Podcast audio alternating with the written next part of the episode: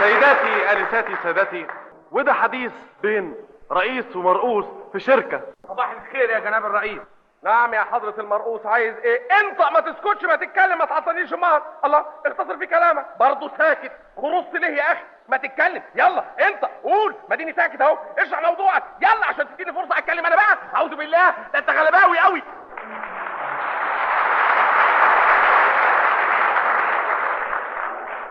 الحكاية يا فندم بس بس بس خلاص، مش اتكلمت وشرحت موضوعك خلاص، اديني فرصة بقى انا اقول حاجة، ده انت كثير الكلام قوي يا اخي. يا فندم ليا طلب إيه، انه يعني الطلب مرفوض يا استاذ خلاص اطمنت المقابله انتهت مع السلامه يلا يلا يلا يا فندم مراتي يعني مالها مراتك يا افندي ايش جاب مراتك يا افندي هنا في شغل الشركه انت هنا مش في بيتكم احنا هنا في شركه واي حضرتك تكلمني عن مراتك